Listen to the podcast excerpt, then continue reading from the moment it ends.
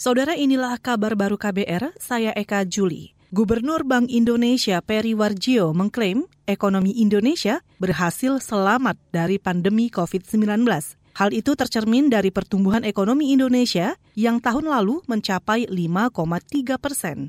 Peri menyampaikan hal itu dalam laporan transparansi dan akuntabilitas Bank Indonesia hari ini. Pada tahun 2022 kita melihat Bank Indonesia memperkirakan bahwa perekonomian Indonesia bisa bias ke atas dalam kisaran 4,5 sampai 5,3 persen. Bisa sekitar 5,1 bahkan ke 5,2 persen. Tidak hanya dari ekspor tapi juga konsumsi swasta yang meningkat. Bandingkan dengan global yang pada tahun 2022 hanya tumbuh 3 persen. Bahkan negara yang di bawah itu. Marilah kita bersyukur untuk itu.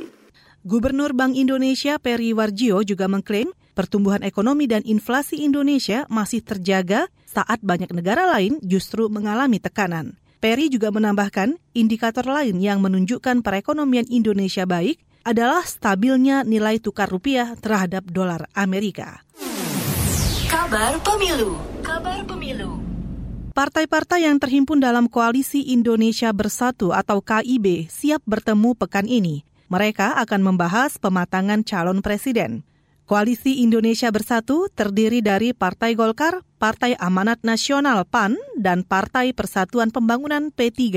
Dikutip dari Antara, Pelaksana tugas Ketua Umum P3 Mardiono mengatakan sudah ada pematangan mengenai tokoh-tokoh yang layak diusung masing-masing partai. Untuk P3, sudah mendorong tokoh nasional untuk tampil ke publik sebagai calon presiden, seperti Menteri BUMN Erick Thohir Menteri Pariwisata dan Ekonomi Kreatif Sandiaga Uno, dan Gubernur Jawa Barat Ridwan Kamil.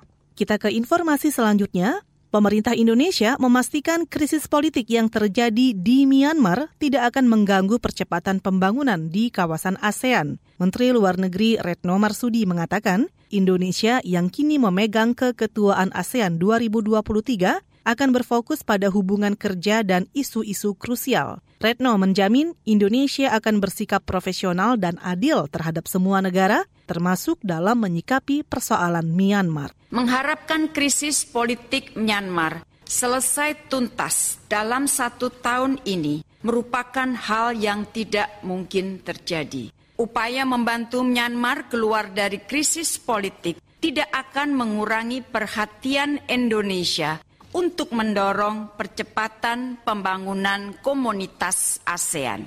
Indonesia tidak akan membiarkan isu Myanmar menyandra pembangunan komunitas ASEAN. Menteri Luar Negeri Retno Marsudi juga menyebut dialog nasional yang inklusif akan menjadi kunci Myanmar dalam mengatasi krisis di negara itu. Sebelumnya, Myanmar dilanda krisis sejak junta militer menggulingkan pemerintahan Aung San Suu Kyi. Usai kejadian itu, gerakan perlawanan termasuk pasukan sipil bersenjata muncul di sejumlah wilayah di Myanmar.